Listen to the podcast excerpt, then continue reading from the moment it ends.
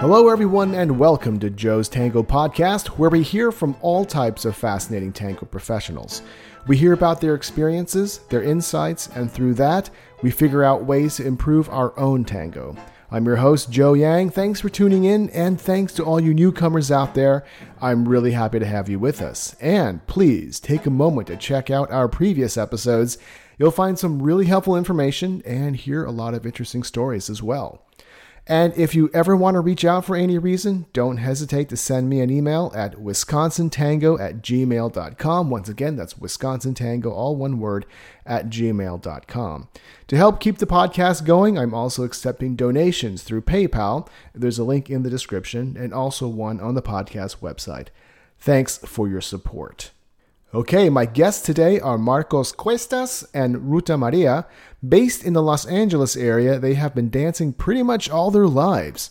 Marcos is a third-generation tango dancer from Buenos Aires and has a distinguished career performing on stage at a number of famous venues, including El Viejo Almacén, Argentina Tango en Pampa, as well as the TV show Grandes Valores del Tango, which is a nationally televised program in Argentina. Marcos also worked on the staff of Argentina's Presidential Committee of Entertainment and has performed for official presidential events and for visiting dignitaries. From 2000 to 2005, he has produced the Las Vegas Tango Festival, choreographed dance pieces for the Latin Grammys, as well as a number of other high-profile projects. Ruta has a distinguished history as a ballet dancer. She has experience as a principal dancer for the Nevada Ballet Theater, Bolshoi's First International Exchange, the Jacksonville Ballet, Ballet West, and Cirque du Soleil's Mystère. Later on, she discovered Argentine tango, of course, and has performed and taught at the Tango Mundo Festival, the Boulder Tango Festival, the Las Vegas Tango Experience, as well as the Argentine Tango USA Championships.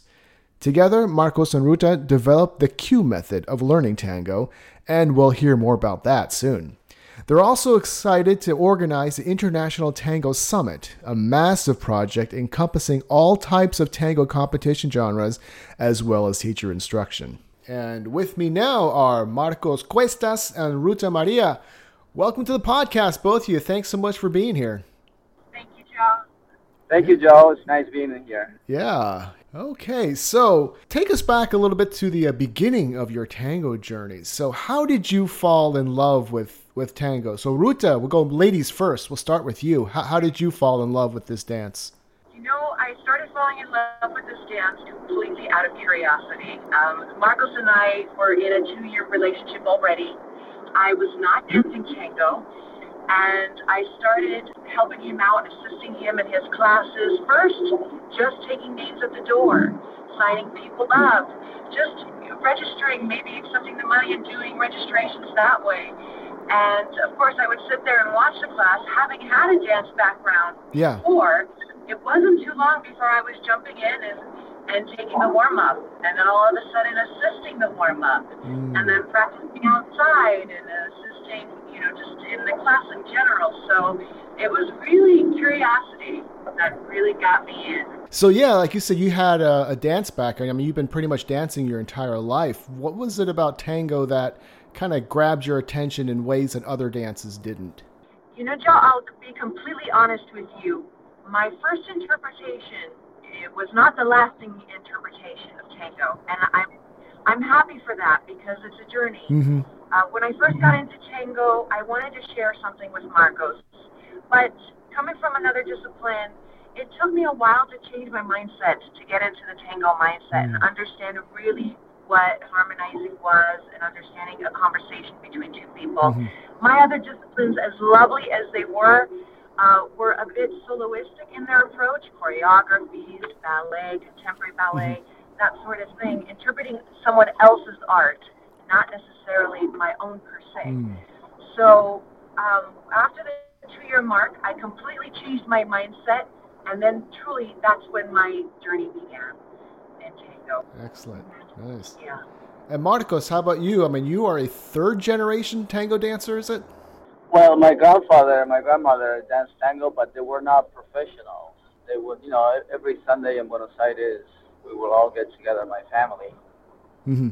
And at some point in that gathering, because we were eating is a very big, or it was very a big part of our lives on the weekends. Mm-hmm. Barbecues or pasta, mostly pasta on Sundays. My grandma used to do pasta from scratch. Mm-hmm. My cousins, uncles, you know, sometimes we were up to 30 people in the house. You know, we had a huge house. And then the highlight of the day, there's always music around, right? And I was already dancing, but the highlight of the day and the weekends was when my grandpa and my grandma would dance a little tango. And I already was, when I started, I was 12, around 12 years old. Because mm-hmm. I already had experience. My dad was a dancer, too. Mm-hmm. And then he had taught me how to dance Argentine folk. And then I already have, had television under my belt and theater and stuff like that. But I never did anything with tango until my grandfather decided that, I think it's time for you to learn. Mm-hmm. And I was happy to learn because I love my grandpa, and everything that he taught me, from games to stuff, I always had a great time with him. Mm-hmm. So he started teaching me in the weekdays and with the vinyl records, how to hold, embrace, steps, and it just became part of my life. It was just, that's how I started. And then also, soon after, I think I was 16 years old when I was in the first performance solely in tango, and then it just took off from there. Yeah, so as you both went on your tango journeys, and as you were getting more and more into learning the dance, what's some really good or some memorable advice that you've gotten from some of your own teachers? I have one, and it's actually from this man right next to me. When times seem a little tough, he said to me, and I'll never forget, there's been many, but this one especially stood out, mm-hmm. keep sweeping the alley is something that he said. Mm-hmm. And it's something that just reminds us that the constant work will pay off. Yeah. The idea of consistency, of just being grounded, and just continue on your path humbly, this will pay off. It's very rewarding. Mm-hmm. So whether that's just sharing a wonderful tango with somebody, or it's creating a project, this comes into fruition. Yeah. So that is something that will always stand out in my memory. Yeah. Yeah, I like what you said about that. Keep sweeping the alley, because often when we struggle, there's always that point where it just really feels overwhelming, and then there's that breakthrough. Exactly. Yeah. And it will come. Mm-hmm. It will come. It's just being calm in that moment and just keep sweeping the alley. In other words, keep doing those ochos, mm-hmm. keep dancing, keep embracing. Absolutely. Ochos, yes. Yeah. Yes. It's such an important step. Yeah. So Marcos, how about you? Yeah. What's some really good or memorable advice that you remember? Probably a lot, but what's some that stick out to you? I guess the one that comes to mind right away, I took lessons from this older master, what one could consider a successful dancer at the time, but I always kept my training. It's up to today that we still take lessons. We go to Argentina, or people that we see that we like what they do, we just try to understand it by getting some coaching from them. Mm-hmm. So this master said to me, a media máquina. A media máquina means half of the machine. Mm-hmm. Meaning sometimes we're so excited to work and to dance and to practice, or just to be there, that we don't realize that we're overly excited, that we put too much effort, you're trying too hard. Mm. So he was telling me, Marcos, you have a V8 under the hood, only use 4 cylinders, Mm-hmm. So that's what I meant. And it's up to today that, that's such a great advice, not just for tango, but for life. Yeah. Mm-hmm. So it's like, wow. And the maestro was Orlando Paiva. Mm-hmm. You're right, I have a lot of, I have had great coaches and great masters over the years. Mm-hmm. Everybody seems to have left an impression here or there.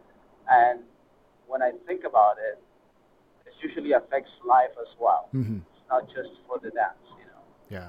Okay, so you both, as teachers, developed something called the Q method of learning tango. Can you tell us about that?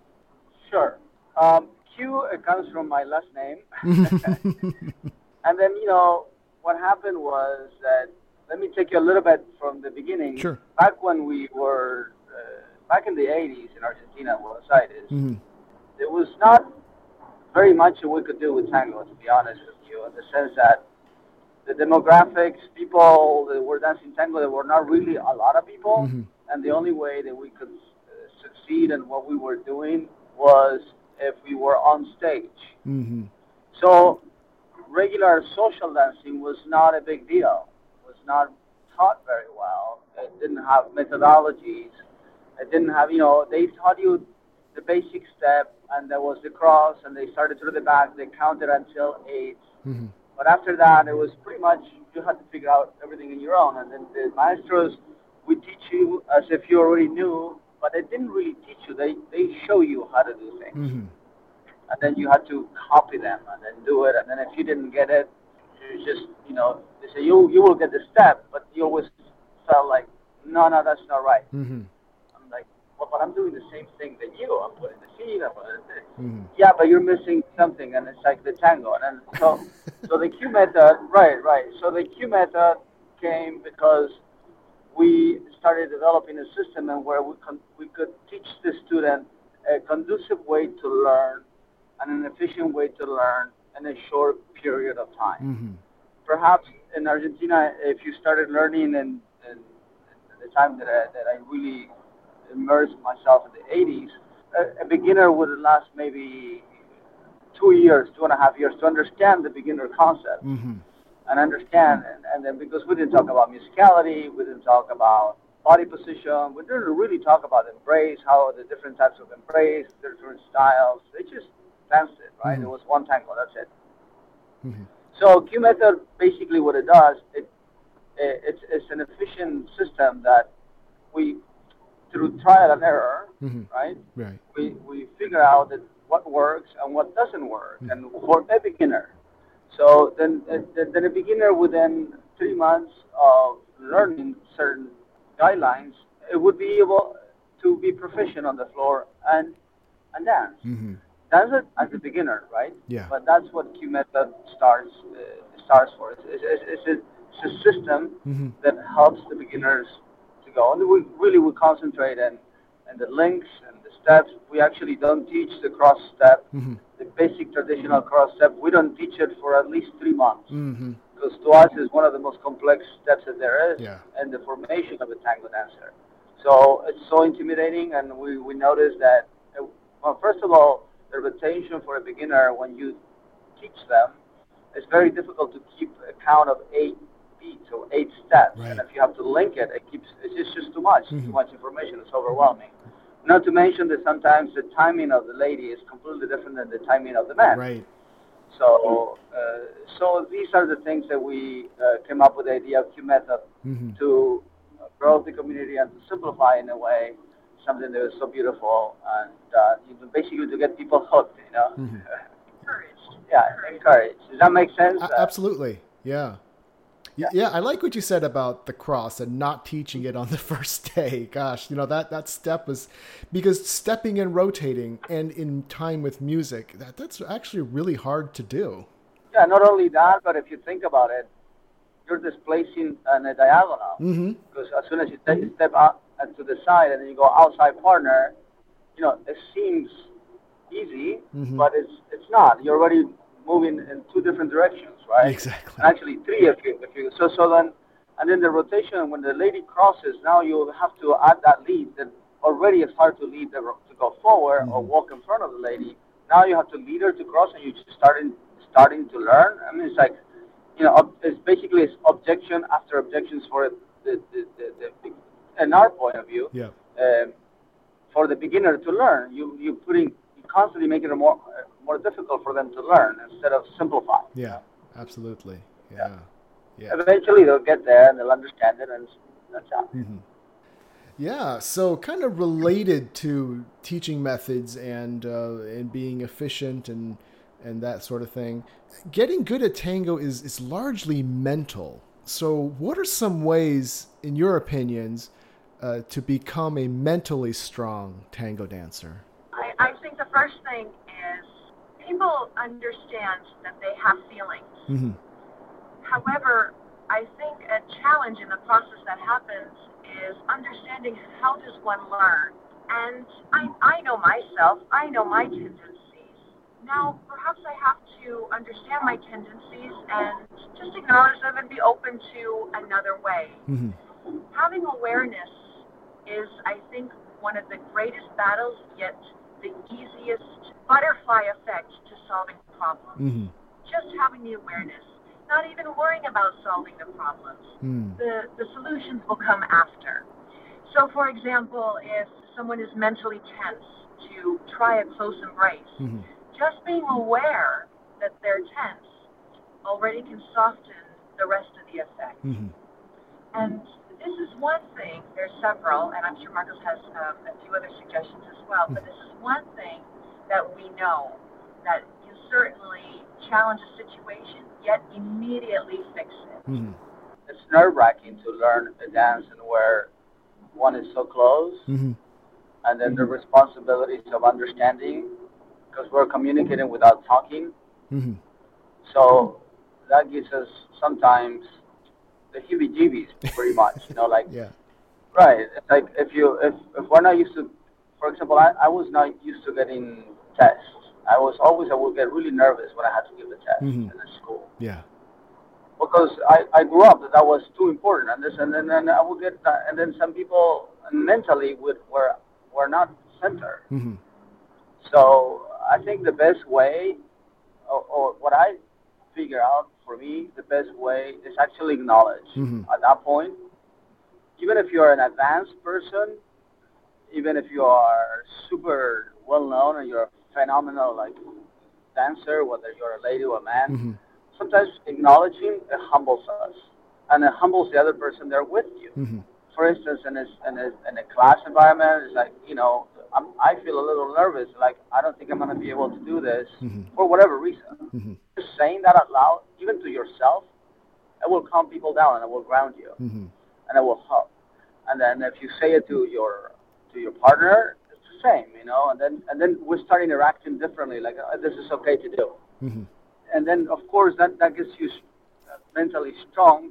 But what happens is that it comes back. It comes back when there's a challenge of the lead. Oh, it's overwhelming because the milonga is so busy, and it feels like you cannot dance because everybody's dancing so fast. Right. It's sort of like learning a new language mm-hmm. when everybody speaks fast, and you're like, but I do great in my exams, you know, but mm-hmm. I can't really speak it. It's because we feel in the spot. Yeah. So acknowledging that, understanding that, sharing that with the people, it creates a different environment, mm-hmm. and we can have it stronger mentally, because it does takes a lot of mental stamina mm-hmm. to learn and to dance. You know, does that make sense? Yes, absolutely. All right, so I want to change gears a little bit to one of the big topics that we were going to talk about, which is the International Tango Summit. It looks like this really massive project. Looks like a lot of fun. Yeah, I mean, it's just massive. So why don't you tell us about the International Tango Summit coming up this fall? Well, this would be the second year. The second year, yes. And I'll give you... Yeah, the second year. I'll give you a little bit of hypnosis, but it's true. It's a true summit where we have movies mm-hmm. about tango, teachers training program, coaching for teachers, basically how to teach from people that are specialized in specific areas and how to teach tango and why and what is it. Mm-hmm. Then we have regular workshops, and we have master workshops, and where three master couples teach the same workshop at the same time and the same element. For example, they talk about the same element from three different points of view, and it's really fun, creative. People love that because sometimes they have their favorite instructors, mm-hmm. but then they realize, then they discover there's other two instructors that like they're there, and they also have something really important. They could see how it could work, and now it integrates. Mm-hmm. So the purpose of the summit is to integrate, because unity through diversity. Mm-hmm. That's our motto. Because there's a lot of different tangos, in the sense that tango has traditional, and it has traditional tango, it has tango nuevo, it has stage tango, tango fantasia, what they call milonguero. They actually is a term that is sort of invented, or it came out to be known in the 90s, but in the 50s already had precedence that there was such a thing. Mm-hmm. When I grew up in Buenos Aires, we were basically against neighborhoods. I mean, if I was in those days the disciple of Mingo and Esther Pugliese, mm-hmm. and then we would meet at the Garduleria. This is called a place where people sell all the fruits and stuff. It was right across from El Beso and Acacia Corrientes and the Corrientes Street. Mm-hmm. And then you will see Todaro's disciple, then you see Pepito Echeneta disciple, and then you'll see Virulazo and Elvira. And we had everybody that were, you know, Pupi Castello was there, García González. Mm-hmm. I mean, this milongas was oozing with all these people, and there was, I'm talking at the end of the 80s. Mm-hmm. And so we were not, literally, it's not that we were not allowed, but it was not good if we went and took lessons, for example, with Todaro. If I was to keep the system of Pugliese. Mm-hmm. And then, you know, and I represent that, and I study that, and then got beautiful things. So young, I follow what the older maestros mm-hmm. would say. But then I realized it created this sort of a tension. Oh. Like, we couldn't do this. It was creative because you couldn't repeat what Todaro's step did, mm-hmm. so you have to create your own stuff, right? Yeah. Right, and then we did, and we created. So we all were different in that aspect, like sort of like, you know, like in life, you know? Mm-hmm. But generationally, and then we would discover, to me, it's like it seemed not really accepting the other person. It was like, not only were this different, but it was just too much criticism going, even if it was fantastic. Oh, well, no, but they didn't do that. Look at the hand, or not the timing, or the dress, or something was not really building, mm-hmm. you know. So, and then we sensed that this kind of was a little bit like that. So we thought, okay, let's create something and where we all accept each other and we cherish each other's style, mm-hmm. so that we could grow more. I mean, well, you like this type of music, dance into this type of music, or this style. Well, let's specialize in that, let's make it bigger so we all benefit from it. Mm-hmm. And then tango grows, you know. It doesn't have to be just one way. Yeah. So that is basically what the summit it does. The competition aspect of it mm-hmm. is pretty much something that has been used, and it's one of the reasons.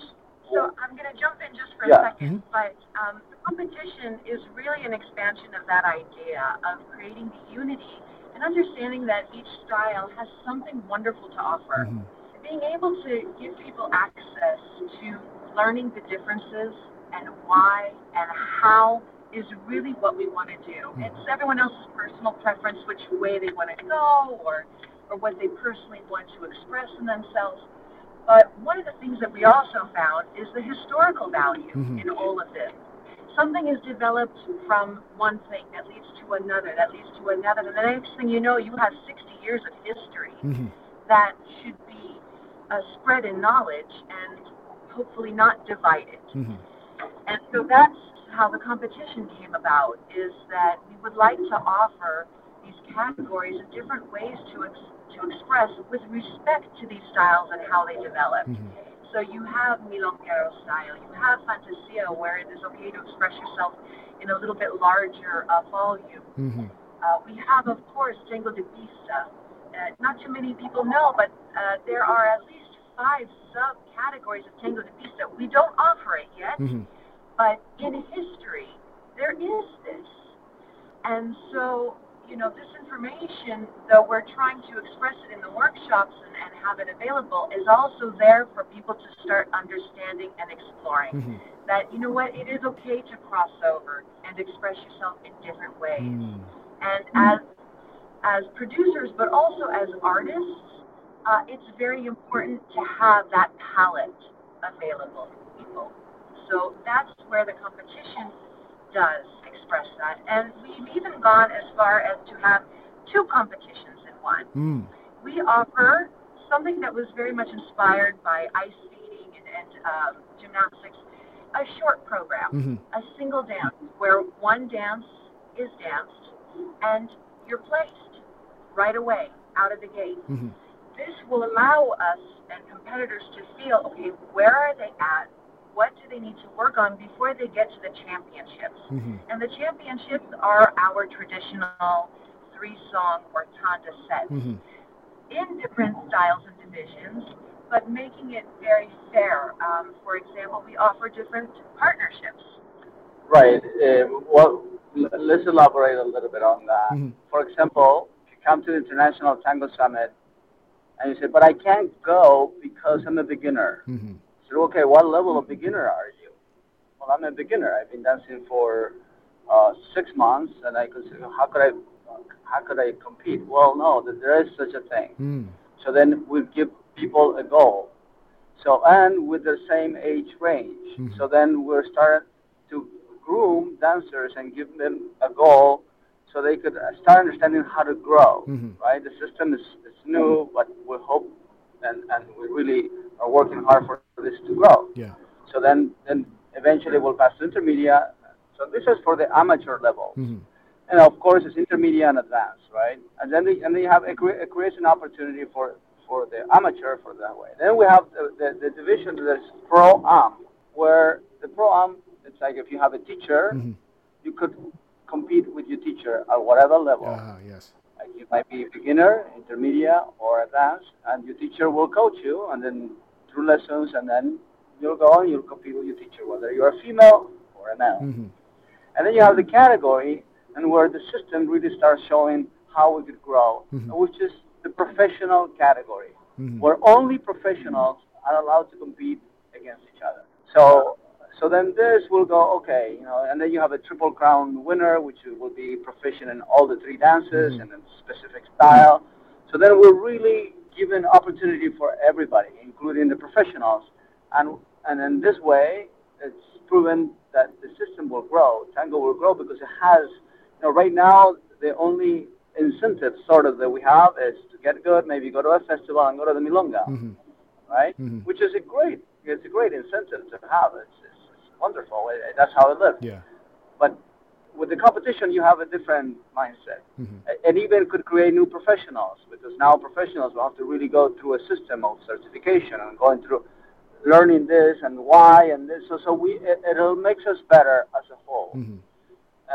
And when we started tango a long time ago, it was not so many techniques that now there are different techniques. We've helped in general. Mm-hmm. There's many different techniques in how to teach and how to what one can do. So then this is where the competition caters to. And last year, actually, we surpassed all the expectations. Wow. It was the largest tango competition in the world nice. Because of that. Mm-hmm.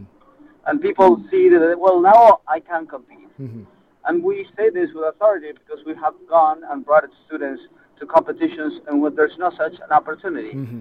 And the students, they feel, well, Marcos, Ruta, we know that we'll never going to beat these people. They're ahead of us. Well, I understand. So then you're right. Well, it's good for the experience, but I don't know how good it is for my ego. I don't know if it gives me the incentive to grow, mm-hmm. right? Mm-hmm. And at the pace, I mean, right now people start, and if they get the tango bug, they want to get good, really good, and mm-hmm. In eight months they want to be in advance. Yeah. Imagine the pressure that we put on each other and themselves. It's like it's not realistic, right? Right. So I'm 50 years old. I've been doing it a little over 30 years, mm-hmm. and to me, always is like sort of a new beginning. It's always every 10 years. It's sort of like a new beginning. Yeah. Tango has a different way of dancing, a different way of listening, more knowledge. Mm-hmm. So one of the surprises, I guess a few surprises that we had last year, and just to elaborate a little bit more, this is not just Marcos and Ruta's idea. Right. We collaborate with quite a few maestros. We have gone to Argentina and talked with some of the grandmasters on their thoughts. Mm-hmm. So really, this is a collaborative project, mm-hmm. and enhanced by many artists on how they feel tango should be respected and the future of tango as well. Mm-hmm. But last year when we launched the first Argentine Tango World Cup in Los Angeles, we had over 700 entries. Wow. 700 entries. But entries are looked at as upon this. One couple can enter 5 categories mm-hmm. instead of just one. Mm-hmm. And we had the first, of course, professional and amateur partnership, which was wonderful to see. Everybody was very excited and grateful. Mm-hmm. And the teachers took it as a wonderful experience to further their students for the next progress. We we had a numerous amount of beginners. Mm-hmm. And probably the most endearing thing about the beginners was something noted by the judges, and all the judges said, "We have never seen so many happy people." Nice. Dancing tango. Yes, yes. They're absolutely happy. Mm-hmm. They make a mistake, they laugh it off, they shrug, they keep going. Yeah. This is the spirit that was in the competition last year for this group, mm-hmm. this particular group. And then along to see now the professional division. Mm-hmm. The professional division is quite inspiring. Mm-hmm. To see artists have the freedom to express in certain styles. Mm-hmm. To me, this is great, not just for them, but for the beginning students that are watching. Mm-hmm. They have an example. They can see different styles, and they can see that progress can be made. Mm-hmm. So to me, it really, there were a lot of surprising moments last year that happened with the competition. And again, we're looking forward to it for this year. So mm-hmm. Yeah, and there's more people involved, and we're open to people being involved. Mm-hmm. We this is something that we started along with other maestros, mm-hmm. but we had the blessings of Juan Carlos Copes, nice. Gloria Arquimbao, and Elena Roldan is one of the main judges, which she was the main judge in the competition, the World Championship in Argentina, mm-hmm. and a lot of people there from the tango world, from Buenos Aires and not from Buenos Aires, are in support because they see that the future mm-hmm. Has growth, right? This way we could see the future a little bit more clear. And so this is why also you see a staff of teachers, mostly the teachers that we have. Some people say, well, why don't you guys bring people from Europe? Mm-hmm. Well, we want to grow the United States first. Mm-hmm. We want to grow the people, give opportunity to the local teachers, the people that have been working really hard for decades, mm-hmm. and the people that keep coming here, the Argentinians and non-Argentinians, that because they have great American teachers, they can teach phenomenally, they could communicate really well, mm-hmm. the idiosyncrasy that they grew up here, and they really immersed themselves in tango, and they know so much. When we, and I say we as Argentinians, mm-hmm. learned tango in Argentina, we didn't know what we were dancing to. Mm-hmm. I mean, we had the music on music sheets because you have to give it to the orchestra, whoever we were dancing with, right. what to play. Mm-hmm. That we knew. But when we won, we didn't know how tanda was put together. We didn't know what the tanda was. Mm-hmm. We didn't know if it was troilo as young dancers. And now the beginner comes in with all this knowledge. Yeah. Somebody that is new, it's like, well, no, you want to start with this, you want to start with that, you watch out with the first three basic tempos. I mean, God, it has grown so much. Yeah. So, and this is what's great about it. Mm-hmm. You know? And that growth that Marcos is talking about really crosses borders. Mm-hmm. And this is what we want to integrate and unite, is that the crossing borders and partnerships of couples, American dancers and teachers, even if they are from Canada, Europe, mm-hmm. Asia, you know, the tango is completely borderless today. Yes. So how do we unite that? How do we come together? And that's what I hope that we're doing a part of, to help provide dancers information, to help provide teachers with a possibility of future growth, mm-hmm. and just educate, be able to provide those resources, you know, and a platform for growth. Yeah. Right. That is our inspiration. Mm-hmm. For example, next year we're planning to have a regional competition in the middle of the country, and then in another coast we have another regional competition that's going to tie it up to the summit. And so it's moving in that way because people that have been doing it for a long time said, okay, I think this makes sense, mm-hmm. guys. This makes sense. We could all work together for the well-being of tango. Mm-hmm. So it doesn't matter where you live or what type of style you are. We welcome you. We're like, okay, let's work together. Nice. You know? Yeah. It's so great that this includes everybody, even those beginners. So again, just kind of going on with that idea of growth and learning and being inspired. So even though both of you have had so much experience with this dance as teachers, instructors, organizers, What are some new things about this dance that you've both learned recently, perhaps in the last few months or years? Wow, that's a whole conversation. Yeah. Where do I begin and which one do I start with? What I see now, with as much as the world is pulling us into technology, individualism, communication, I'm really seeing a sense of connectivity, not just to the partner, but to understanding oneself. This is very important. I think there are people looking for those answers and looking for resources, dancing, tango, exercise, being with people socially, finding a unit that can help them discover more about themselves. You know, Marcos said something to me very beautiful, and this was about, I want to say, a year ago. And some people sometimes say that they go to the milonga to forget and get lost. And Marcos said, you know, perhaps it could be another way. What if they go to the milongas to find themselves? And this is what I'm seeing that's happening in tango. People are trying to find themselves. They want something deeper. They want to connect with themselves. They want to connect with other people, put some other things aside like technology, put their phone down at work, and just have these true, honest moments. And this is where I see the future of tango as of the current. Well, for me, maybe what I'm going to say is going to sound chauvinistic, but and I guess there's no way around to say it. But what I learned recently, and I said recently probably within the last 3 years, and I'm still working on it, is the conversation that we are having. So I was brought up in a culture where we had to lead everything. We gave no room. And this is me. I mean, this is personal. Maybe I didn't learn it right. Maybe it wasn't. But I remember that we were not allowed to let the lady, you know, we had to lead everything. We just had to lead the stop, even sometimes embellishments, the way you go this way, you go that way. And then the change is in the conversation that you could actually have.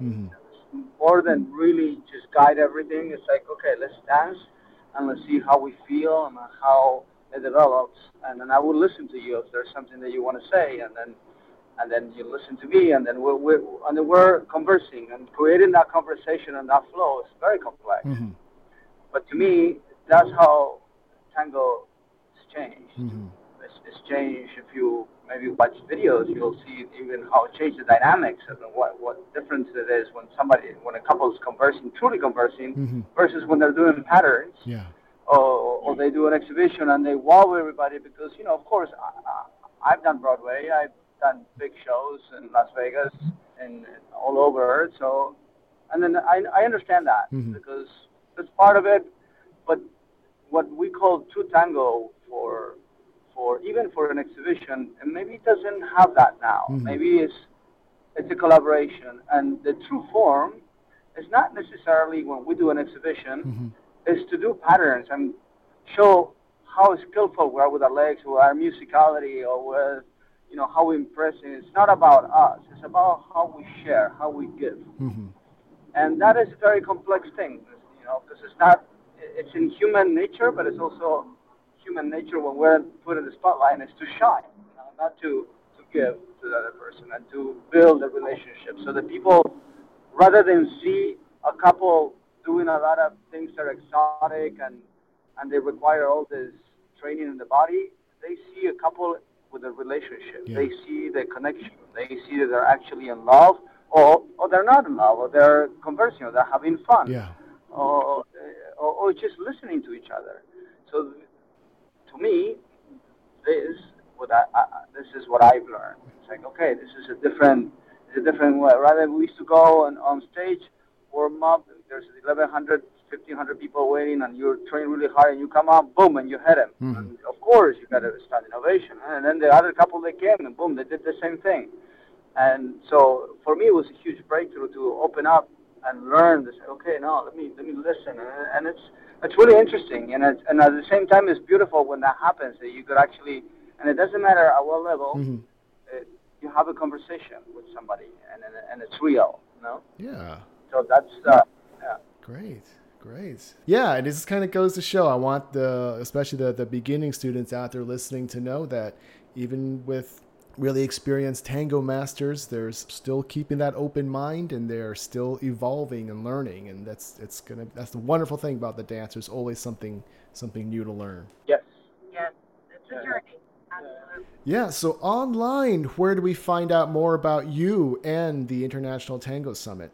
So you would go to internationaltangosummit.com. Okay. We are having our event September 12th through the 15th at the Hilton LAX, right next to the airport, in a beautiful hotel. Mm-hmm. And we just announced this week that we are having La Romantica Milonguera as our orchestra. Oh, very nice. We are very, very excited for those nights. Nice. Yeah, and we hope you can make it. You'll be our guest with a friend if you come. You know, if you come, we will treat you as a guest. Oh, great! And maybe you could interview anybody that is in the staff, mm-hmm. and you know, to come and check it out, and hopefully you have a good time and you like what you see. Yeah, that would be lovely. So that time in September.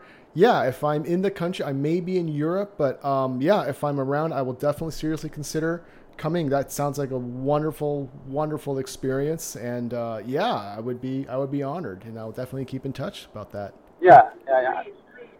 Also, we have an encuentro at the summit. Okay. The encuentro is running parallel to the summit, and then we thought about it this because we know that there are some people that like certain specifications in the way they like to dance. Mm-hmm. So, and since we have the infrastructure, we have 50,000 square foot of facility. Wow. At the Hilton. Mm-hmm. And then so we allocated one beautiful room for this encuentro. Okay. And we have great DJs, you know. Great.